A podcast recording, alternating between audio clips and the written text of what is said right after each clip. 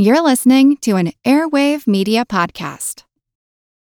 When you need mealtime inspiration, it's worth shopping Kroger, where you'll find over 30,000 mouthwatering choices that excite your inner foodie. And no matter what tasty choice you make, you'll enjoy our everyday low prices, plus extra ways to save, like digital coupons worth over $600 each week. You can also save up to $1 off per gallon at the pump with fuel points. More savings and more inspiring flavors make shopping Kroger worth it every time. Kroger, fresh for everyone. Fuel restrictions apply. Another day is here, and you're ready for it. What to wear? Check. Breakfast, lunch, and dinner? Check. Planning for what's next and how to save for it? That's where Bank of America can help. For your financial to-dos, Bank of America has experts ready to help get you closer to your goals. Get started at one of our local financial centers or 24-7 in our mobile banking app. Find a location near you at bankofamerica.com slash talk to us. What would you like the power to do? Mobile banking requires downloading the app and is only available for select devices. Message and data rates may apply. Bank of America and a member FDIC.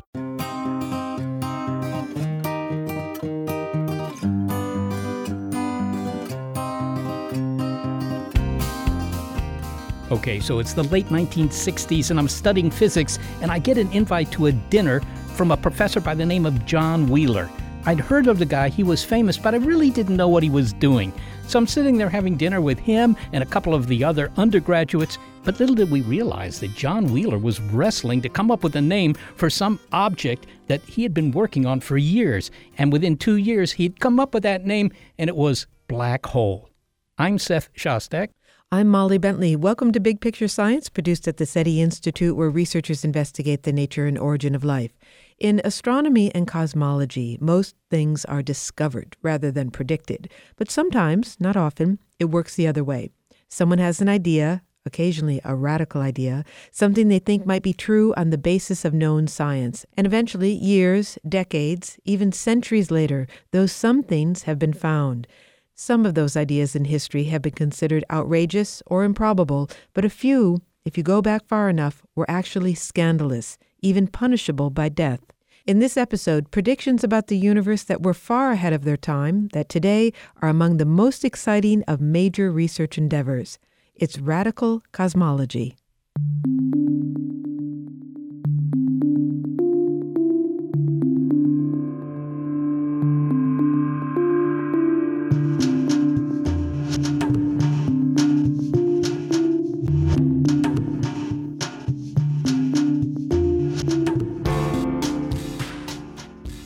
This is a story of a dangerous scientific idea. It's also about vindication, although that was a long time in coming. But it reminds us that there was a time when some ideas about the universe were so controversial, so against the established wisdom, that punishment for talking about them was the ultimate punishment. This idea challenged our uniqueness in the cosmos. For a long time, since Aristotle, in fact, we thought our solar system and the Earth's place in it was a one and only. That is, there was one solar system in the cosmos, and we were at its center. The moon, the sun, and the visible planets all orbited Earth. Now, jumping into the modern era, uh, the idea of exoplanets, that is, planets orbiting other stars, was tossed into the astronomical ring a century ago, but there was no evidence until the early 1990s. Then the Kepler Space Telescope came along, and by the time it retired in 2018, we had learned that exoplanets are common.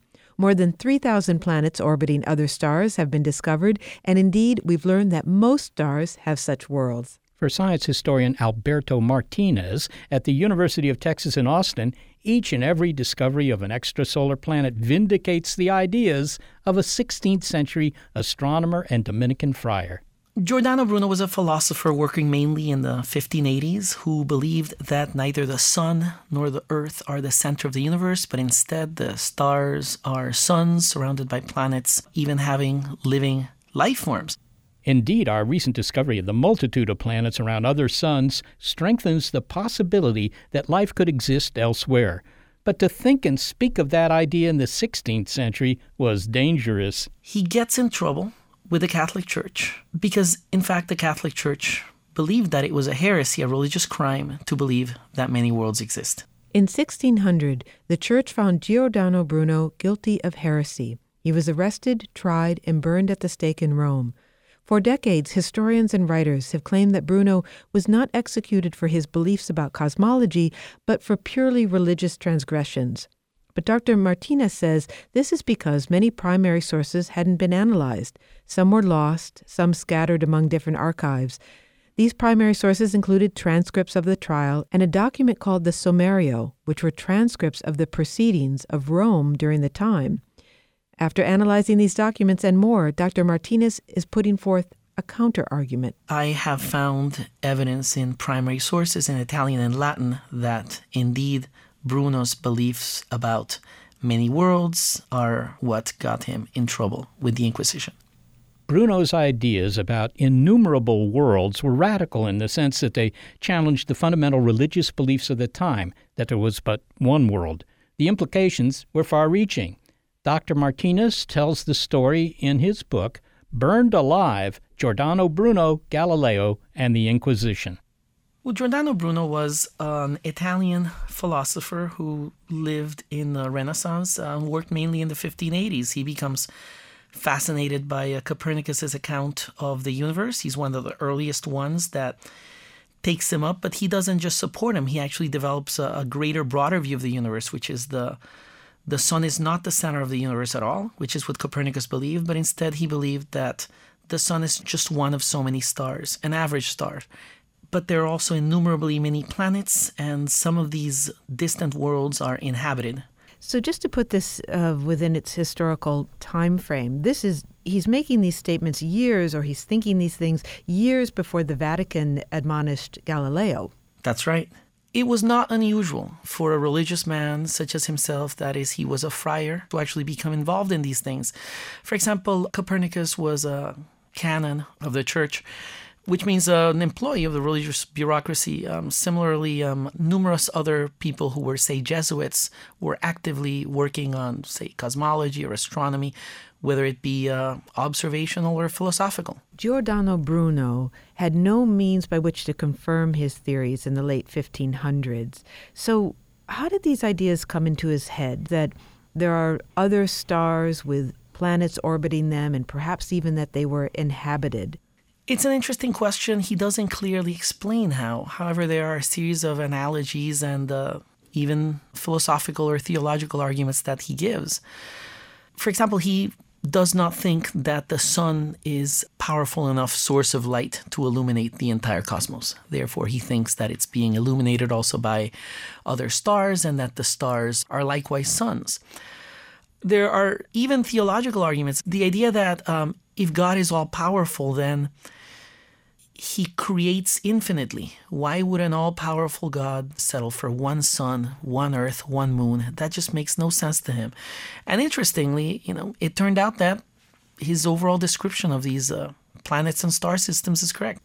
So we can imagine Bruno not looking through a telescope and, and examining the planets in our solar system, but really this was a thought experiment on his part. Perhaps he was looking up at the sky, but then sitting we could imagine, quietly and thinking about the structure of the universe. That's what was going on. Absolutely. He's not an observational astronomer like Tycho Brahe. But the sorts of things that he does are somewhat similar to the things that Galileo does, only that Galileo does have one advantage that turns him into an observational astronomer, which is he has the telescope. Well, there's no controversy that Bruno believed these things in the plurality of worlds but there has been debate over the reason he was put to death. Not all historians believe that it was his belief in exoplanets, of course, he wouldn't have called them that then, that was the reason he was burned at the stake. Why is this a debate? The Inquisition is a highly secretive institution, so nothing about the trial was known for decades uh, after uh, Bruno's death, except to people who were close at hand and were involved and who certainly wrote some things there being no records, they thought, say in the first half of the 20th century, they thought that he was probably burned for some religious beliefs. But eventually, by the 19th century, when uh, historians are writing about Giordano Bruno, they start entertaining this possibility that perhaps uh, Bruno had been burned for some of his beliefs, which resemble the beliefs of Copernicus or Galileo. By 1942, Angelo Mercati had found in files in the Vatican the extant summaries of the trial of Giordano Bruno, basically 260 odd paragraphs uh, summarizing 300 folios, that is 600 pages, and giving us a, a you know detailed accounts of objections, accusations, and Giordano's defense over a number of years. When I analyzed that source and numerous others, I found to the contrary that the accusation of many worlds was in fact the most recurring accusation in Bruno's trial. What they had not done, what nobody in uh, church history or in uh, history of science had done, is actually look at manuals by the Inquisition about what are the specific crimes. When I did, I discovered to my surprise that in the 1590s it was actually a heresy to believe that innumerably many worlds exist verbatim. And that is what he said, both in his books and on his trial. So it was actually written down that it was yes. a heresy. Yes, this is this is one of the things thou shalt not do. Now let's go back to how he was discovered and arrested by the Catholic Inquisition. How did his theories become known by the Vatican?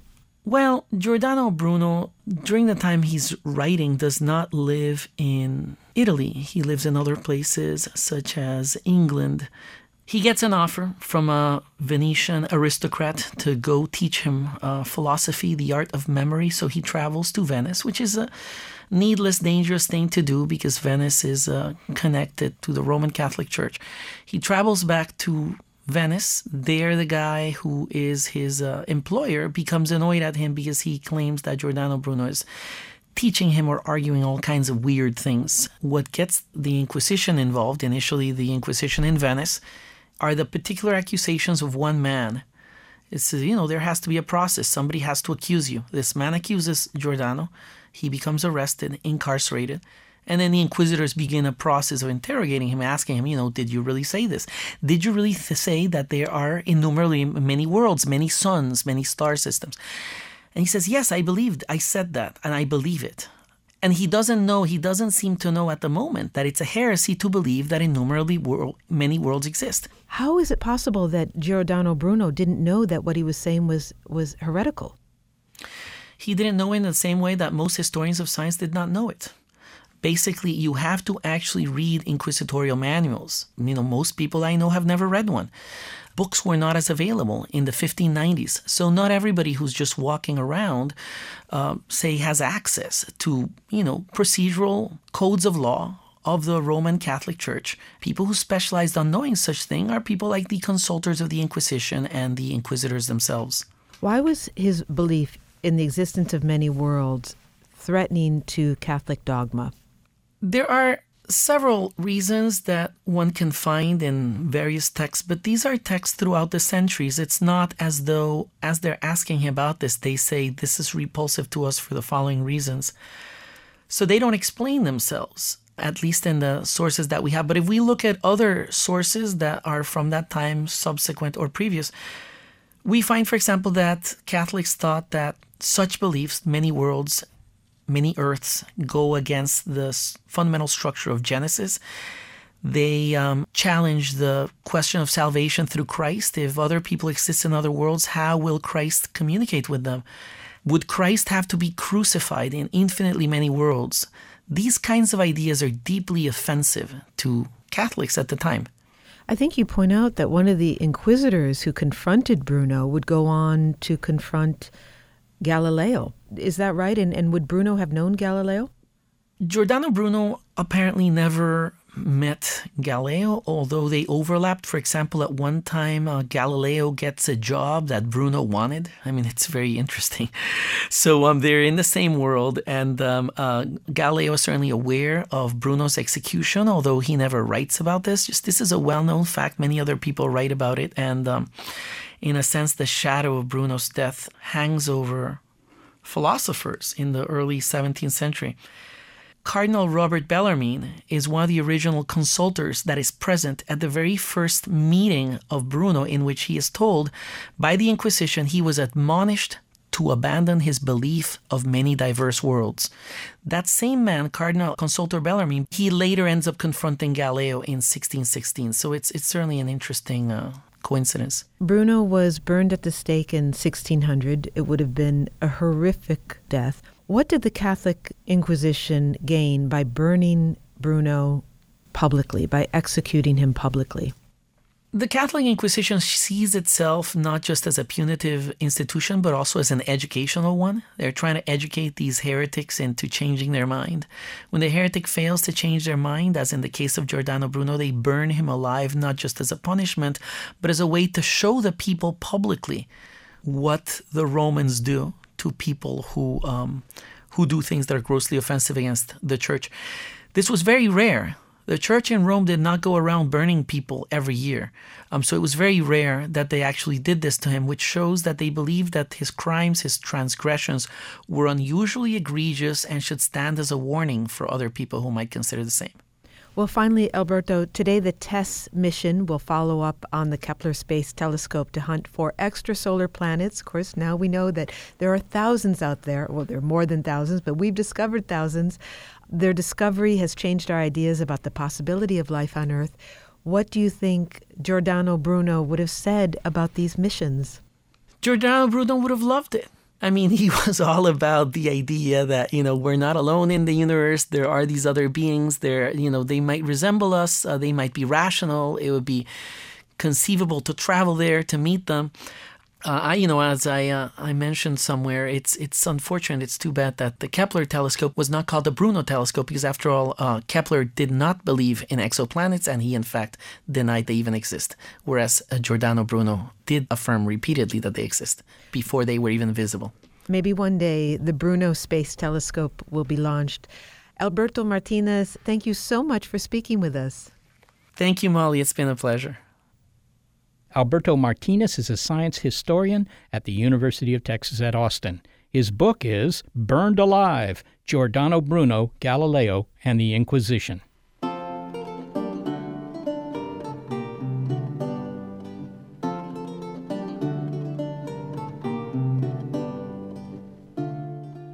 That Alberto Martinez referred to what Bruno was studying as cosmology because the solar system then, in the 16th century, was all that we knew about the universe.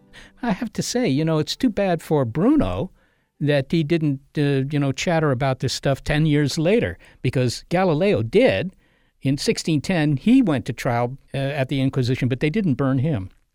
So Bruno pays the ultimate price for having modern ideas, if you will, and that sends a shockwave through Europe because you know this guy was a man of ideas, and I think in a sense, you know, he he didn't die for naught because that shockwave probably encouraged the Renaissance thinking that brought science to the fore. You could liken it to the Salem witch trials, which even five years later were so repudiated by people of reason that it never happened again.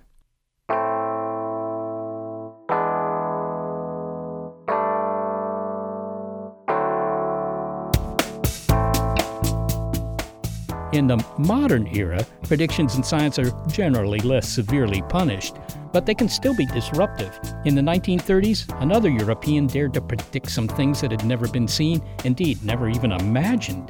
Today, those objects are on the forefront of research when we can catch them. I work on uh, tiny particles. They go through almost everything, hardly interact. They come from far places in the universe, and we can learn a lot about the cosmos by studying them. More prescient ideas about the cosmos that shook up the science status quo. It's Radical Cosmology on Big Picture Science.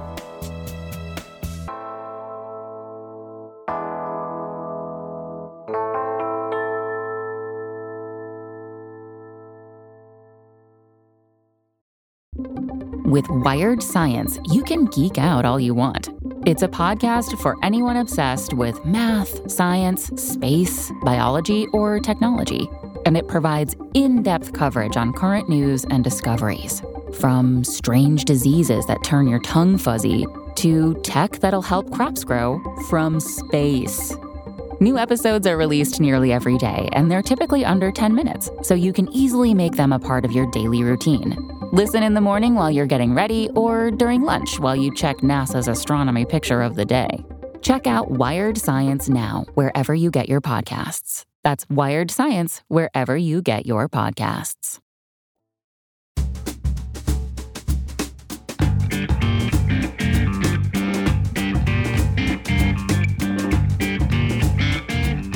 We've been talking in this episode of Big Picture Science about ideas in astronomy that were so ahead of their time, they truly challenged our understandings. This next radical idea was proposed to account for some energy that had apparently gone missing. But the physicist who offered this idea in 1930 did so reluctantly because he thought it was impossible to prove. In fact, he wrote in his journal, I have done something very bad today by proposing a particle that cannot be detected. It's something no theorist should ever do. But Wolfgang Pauli needed a reason for why his calculations weren't adding up. He had discovered that during a certain kind of radioactive decay, energy was uh, lost, gone missing. But due to the law of the conservation of energy, it had to be somewhere. Reluctantly, the Austrian physicist proposed what he called a desperate remedy. He suggested that during this decay, not only well known electrons were shed, but an energetic lightweight particle as well. The particle with almost no mass became known as the ghost particle. Today we use the name physicist Enrico Fermi gave to it, meaning little neutral one, neutrino, because it carries no electrical charge.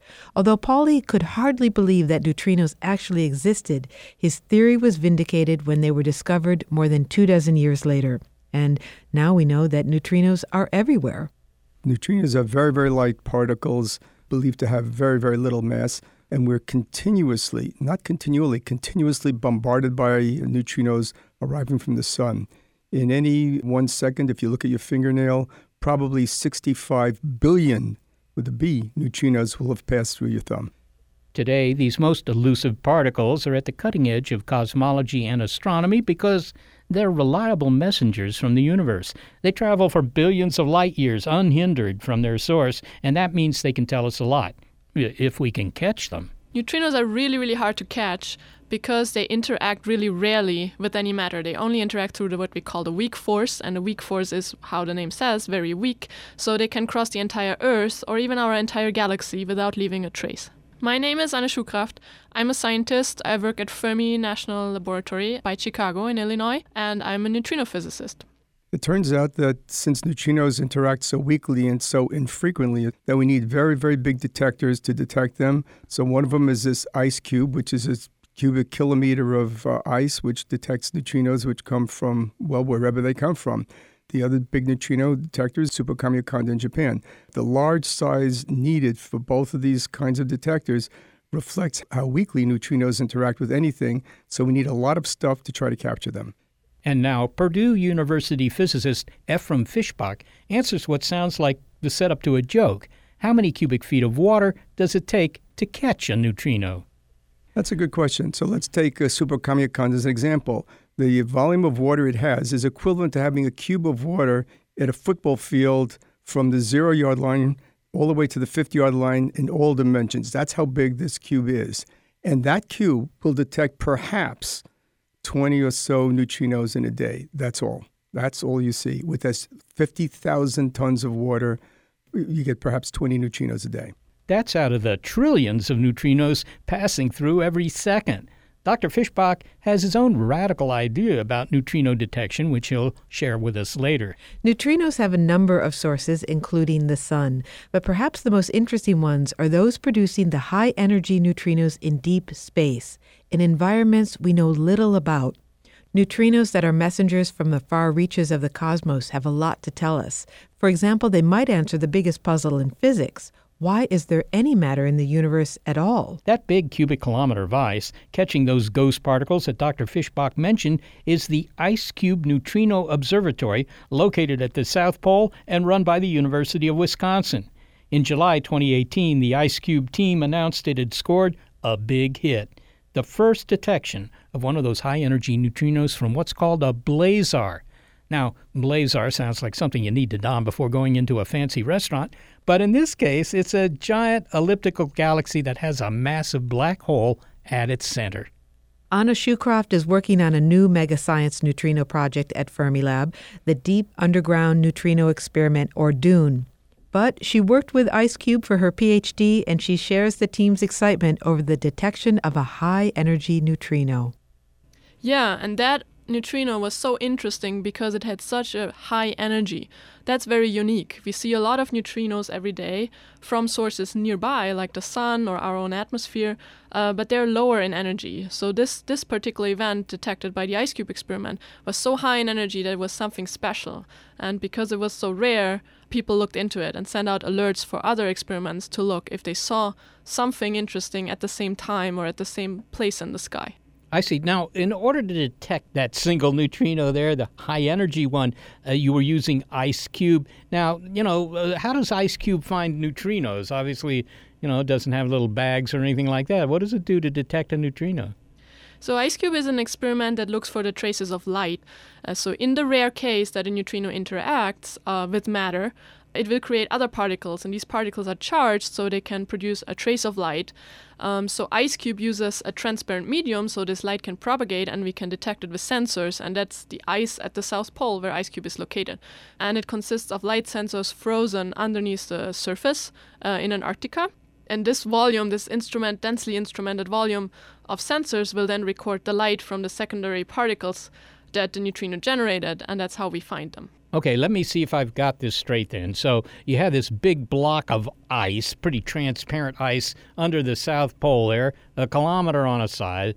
Uh, neutrinos are coming in, and, and, and one of them, by chance, unlucky chance for this neutrino, I suppose, actually slams into the nucleus of, of, of one of the atoms of ice there, and that produces other particles, which then produce some light, and you can detect the light. Yeah, that's right. I see. All right. So this neutrino came from an object that could be pinpointed on the sky, and uh, it's called a blazar. A blazar. So, uh, can you tell me what a blazar is? Yeah, a blazar is an active galactic nucleus. So this is a, a certain class of objects and the particular thing about the blazar is is that it emits radiation in, in jets perpendicular to an accretion disk, and these jets are pointed towards the Earth. And this uh, provides an environment where it can accelerate particles, and if they escape, then they can come to Earth, and this is what happened. And the neutrinos are the ones that can really travel out of this environment. It's like a quasar, really, but it just happens to be, you know, pointed our way. Exactly. But this particular blazar, I'm told, is almost 4 billion light years away. I mean, that's a long distance. Now, what can you learn uh, about the blazar from this one neutrino? I mean, all you measure is a path of light through the ice, uh, so you know where it's coming from, and I guess you know the energy, but what else does it tell you? So, what you can learn from one single event is actually limited uh, because of course you would like to have more. You would have to like to have more over several periods of time. We hope to learn what the processes are that accelerate these particles and make a connection between the acceleration that produces neutrinos in the end and the acceleration that produces the cosmic rays that we also measure here on earth with experiments and the high energy gamma rays. And we try to find out how this all works together and what the processes are that accelerate these particles. So in fact uh, you're studying this thing or can study this thing not only by detecting neutrinos, but other particles, cosmic rays you mentioned. Is that why physicists get all excited about the era of multi messenger astronomy, as they call it? Yes, that is exactly why, because it, it opens a new window to the universe. Like previously, you had the opportunity to watch the sky in uh, different wavelengths of photons, everything from infrared to X ray and high energy gamma rays. And now, basically, we're adding the neutrinos so we can learn information that was hidden before. Now, there are a lot of uh, puzzles that neutrinos might conceivably solve, including one that's pretty deep, like why is there anything instead of nothing in the universe? Uh, do you think IceCube is going to help us address that kind of question? Well, if you're talking about the neutrino antimatter uh, asymmetry in the universe, we have uh, different experiments than IceCube that are particularly targeted to measure things like this, like the deep underground experiment DUNE that we're setting up here at Fermilab. Tell me about DUNE. It sounds like a you know sci-fi novel. Yeah, so DUNE will uh, will use neutrinos, but doesn't wait for natural neutrinos to arrive at a certain time and then you have to be lucky to catch them in the location where you are. Uh, for Dune, we will produce the neutrinos ourselves. We produce high energy neutrinos in our accelerator complex, and we will produce this beam of neutrinos and send it uh, from Fermilab, where we produce it with the proton accelerator, to the location where we put our experiment, and that will be in South Dakota in an underground mine. So it's going to be shielded from a lot of background processes. Finally, Anna, it's taken some extraordinary instrumentation to detect neutrinos. What do you see as the big picture reason for learning more about these tiny particles? Obviously, it's academically interesting, but you know, if you could jump into the future 20 years, what do you think we'll know about the universe from studying neutrinos that we don't know now? So the neutrinos are kind of special because uh, they're not really described of what we right now think is the world of particle physics. So we have a standard model that gives us all the particles we have observed so far, um, but the neutrinos don't really fit into that model. For example, you know, we thought initially neutrinos would be massless, and that turned out not to be the case. But they're so light that we're not yet able to measure their masses. So that's the problem we need to solve we need to know uh, where they come from. We need to know uh, how they, what we call oscillate. We have three types of neutrinos and they seem to change from one into the other. And we want to understand that pattern, why this happens. And all these things would change our model of standard physics. And that ultimately has an implication on how the universe evolved and how it created and formed all the particles and then all the matter and the structures uh, that we see today. From what you've just said, it sounds like it could turn out that neutrinos have shaped the universe in such a way that, uh, you know, maybe we wouldn't be here if it were for neutrinos. That is true, because uh, we think that during the Big Bang, uh, matter and antimatter was created in equal parts. So scientists are trying to understand why we came to an excess of matter, as it seems in the universe. In other words, the reason that there's something rather than nothing may be ascribable to neutrinos. Well, yeah, what we're trying to do is to find if there's an asymmetry between how neutrinos and how antineutrinos behave. And then uh, this can be connected to the evolution of the universe. Anna Schukraft, thank you so very much for speaking with us. You're very welcome. Thank you. Anna Schukraft is a physicist at Fermilab National Accelerator Laboratory in Illinois.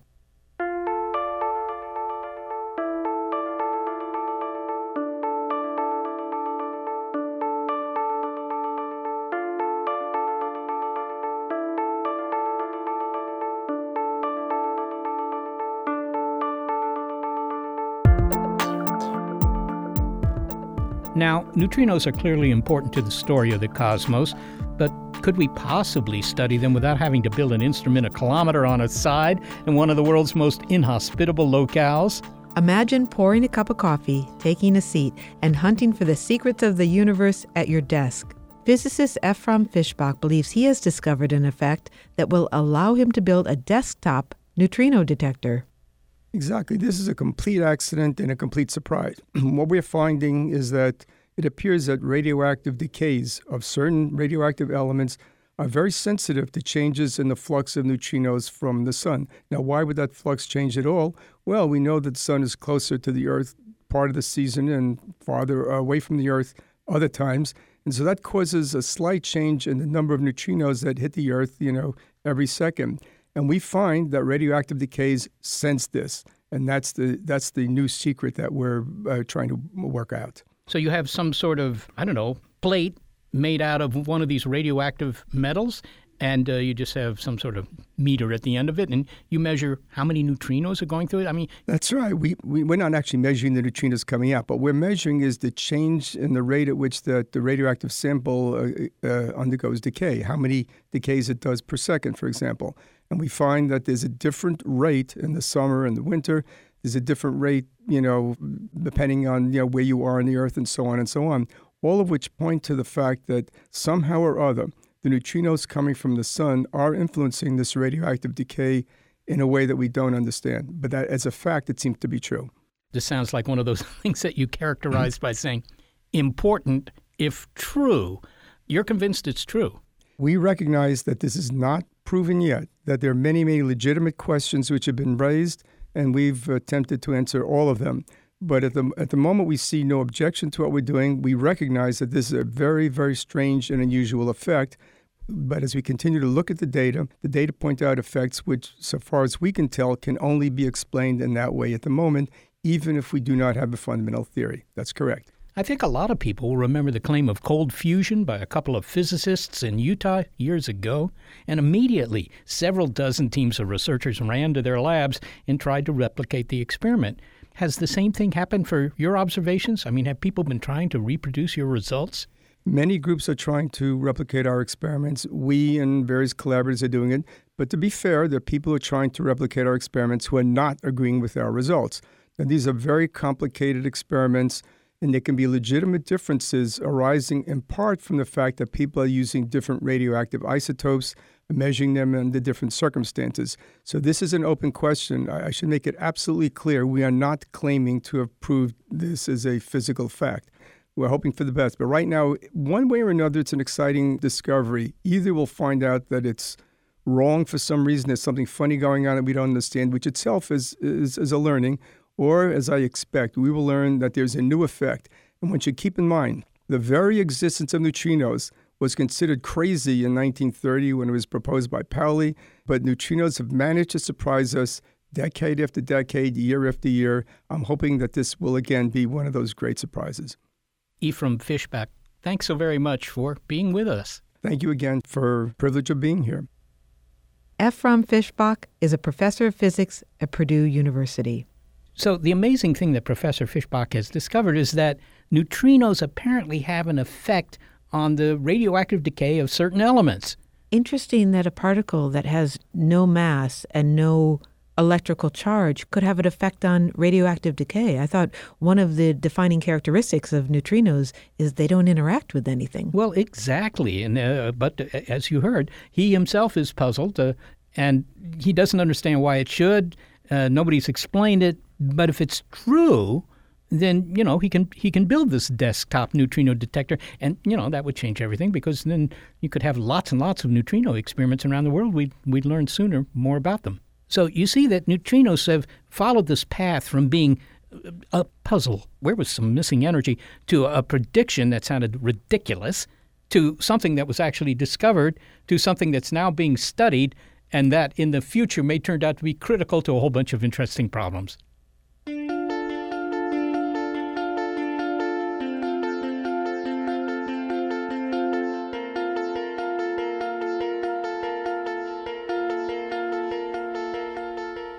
Einstein came up with the idea of a collapsed star with a gravitational pull so strong that even a beam of light couldn't leave it. Well, he thought his idea too preposterous to be real. Einstein was wrong. What cosmic monster is the place where gravity runs amuck? You know what it is, and it's next. Radical Cosmology on Big Picture Science.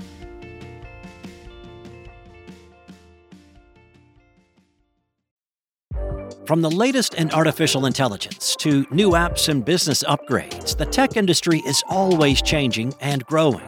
So keep up with the Daily Crunch podcast from TechCrunch.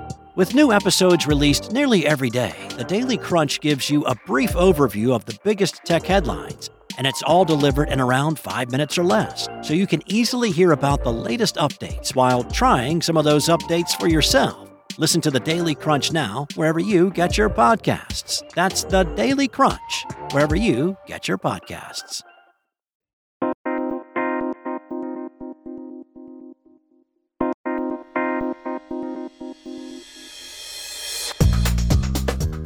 Albert Einstein wasn't often wrong. On one occasion, when he thought he was wrong, he was actually right, although he didn't know it at the time. But, I mean, you gotta cut him some slack. I mean, that theory of general relativity of his predicted some bizarre stuff. So, Einstein's theory of general relativity predicted gravitationally collapsed objects whose gravity was so intense that nothing could escape, even light. But he didn't believe the predictions of his own theory. He thought they were an unspeakable creation of physics. We've been talking in this episode of Big Picture Science about ideas in astronomy that were so ahead of their time, they challenged the very nature of what we imagined was possible. That was certainly true about these objects whose gravity is so intense that nothing escapes them. Einstein's Monsters The Life and Times of Black Holes is the most recent book for Chris Impey, a professor in the Department of Astronomy at the University of Arizona. Once thought impossible to exist, now we know black holes are the result of a collapsed dying star and ubiquitous. Very large ones are found in the center of nearly every galaxy. These guys are endlessly fascinating, including for the movie going public.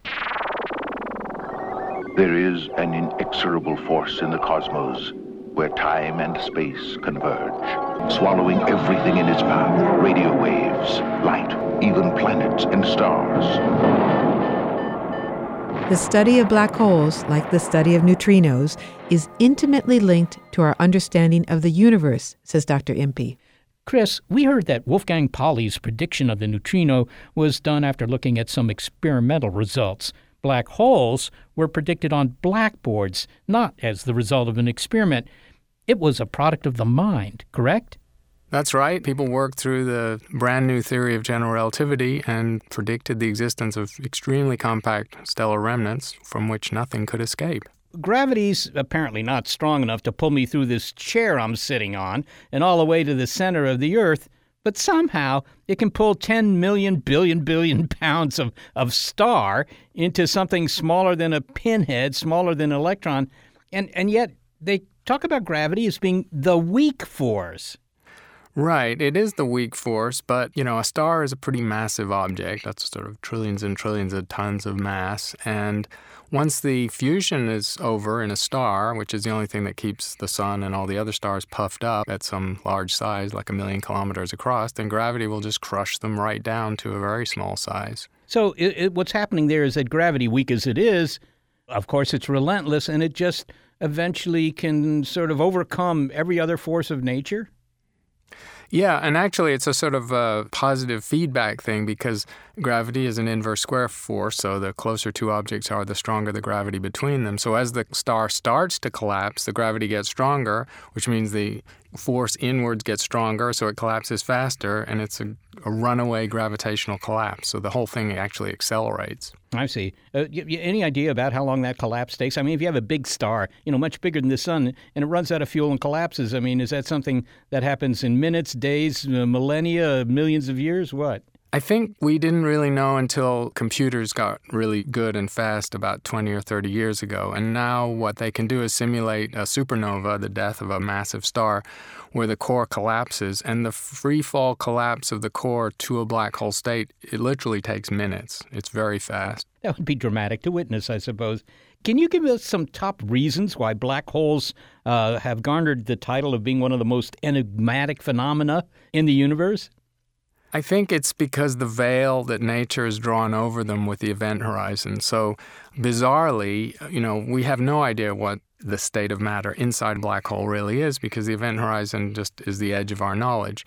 And also within the black hole, according to the theory, one of the reasons Einstein detested them is a singularity, which is an infinite cusp of density, which makes no physical sense. So black holes have some strange properties that are still not understood. And, and yet you write that if we want to understand our place in the universe, we need to understand these enigmatic monsters. Why is that? I mean, it's, it's more than just personal interest. Right. Well, black holes are pretty rare because only massive stars die that way. So, so really, a tiny fraction of all stars will end up as black holes. I think as far as the universe goes, the black holes that are of interest are the ones at the centers of every galaxy because they actually play a pretty big role in how galaxies form in the first place and then evolve, of how stars form in a galaxy. And that's a story that in the end involves us. Uh, it, it's interesting to me that black holes were first considered by some of the same physicists who, you know, a few years after they were working on that problem, were working on the atomic bomb. But, you know, they were just considering the possibility. How did black holes go from being an exotic mathematical, uh, I don't know, trick on a blackboard to a real astronomical object? It took decades because the only way they were discovered was because a black hole can be in a binary system. An isolated black hole you know, there's nothing to see. And the same with neutron stars. Neutron stars were also predicted in the 1930s and not discovered until pulsars became the telltale radio emission from a subset of them. So, this subset of black holes that are in binary systems sucking gas off their companion star gave X ray astronomers a way to find black holes, and that's who found them first in the late 60s. So, what you're saying is that while you can't see an individual black hole, you might be able to see it eating something.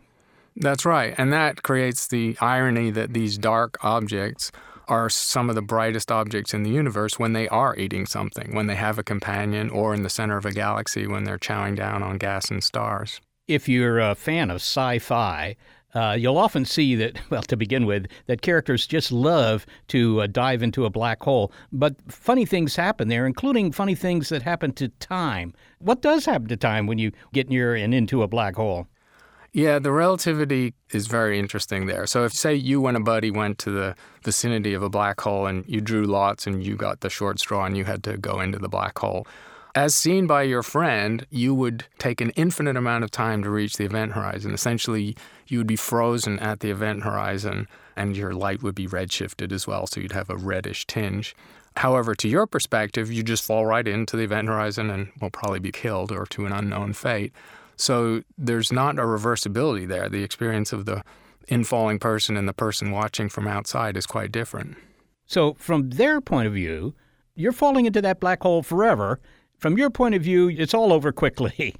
right. And the, there's an implication of the perspective from outside that that's led to this idea, it's called the holographic principle. Stephen Hawking wrote about this and others. The idea that even though matter is entombed in the black hole and can't get out and information can't get out, perhaps the information of what's in a black hole is somehow inscribed on the event horizon like a hologram. We can't see a black hole directly, but there is something called the Event Horizon Telescope, and it is purported to be able to see a black hole's shadow. Now, what can that possibly mean? That's a very exciting project, and some of my colleagues in Arizona are part of that collaboration. It's a network of radio telescopes designed to take the sharpest images ever made at sort of millimeter wavelengths.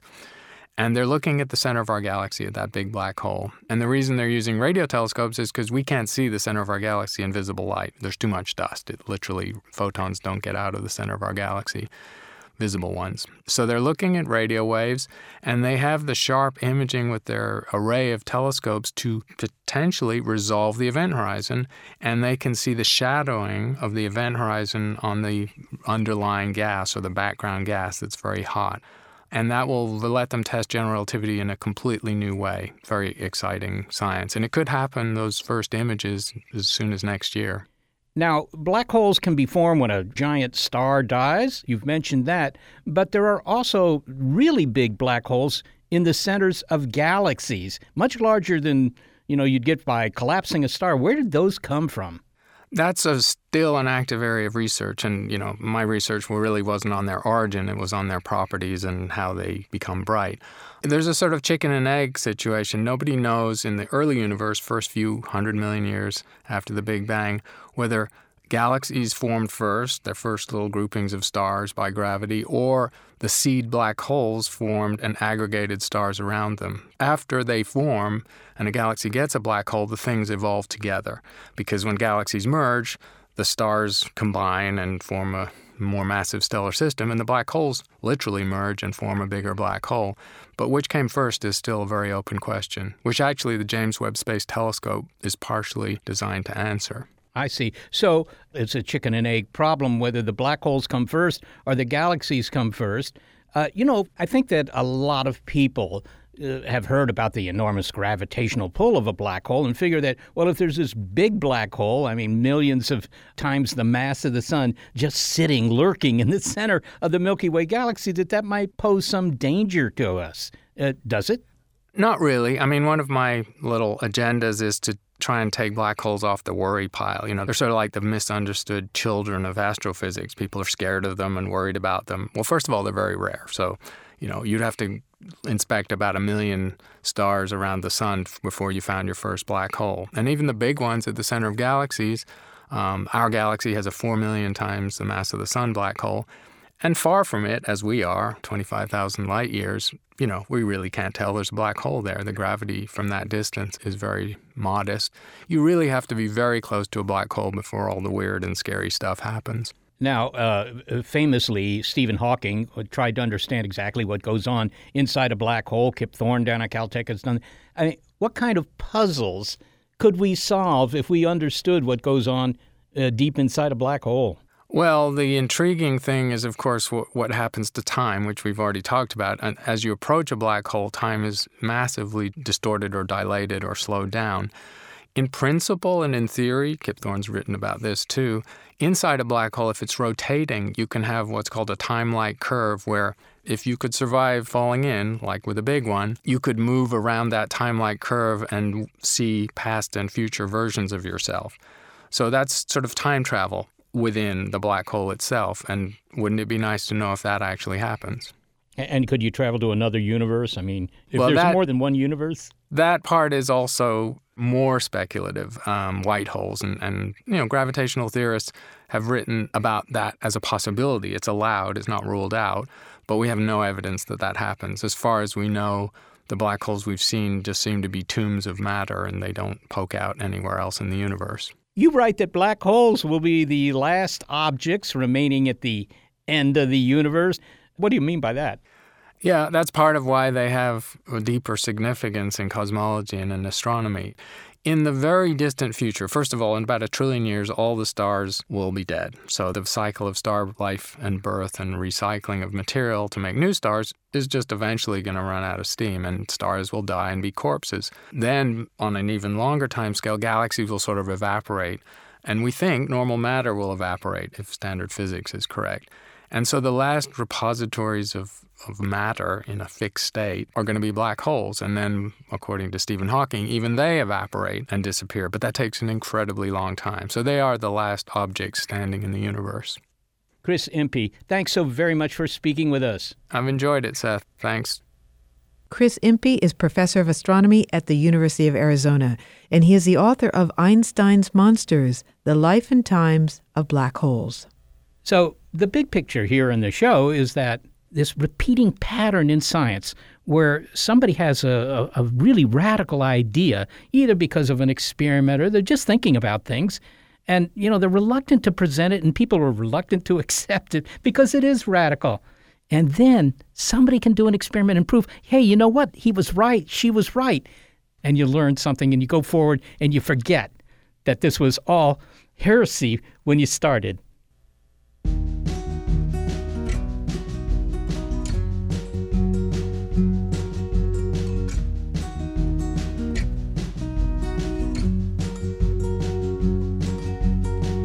Thanks to the members of our team with radical talent senior producer Gary Niederhoff, assistant producer Sarah Derwin, and operations manager Barbara Vance. I'm executive producer Molly Bentley. Thanks also to financial support from Rena Shulsky David and Sammy David, and to the William K. Bowes Jr. Foundation. Big Picture Science is produced at the SETI Institute, a nonprofit scientific and education organization whose scientists study the origin and nature of life. I'm the Institute's senior astronomer, Seth Shostak, and a big thanks also to our listeners. Your ears have been attuned to an episode of Big Picture Science called Radical Cosmology. If you'd like to hear more Big Picture Science, well, you'll find past episodes in our archive at bigpicturescience.org. You may be listening to our radio show, but did you know we're also a podcast? Subscribe to the Bi Pi Sci podcast, and you'll never miss an episode. You'll find links on our website to the platforms that carry us.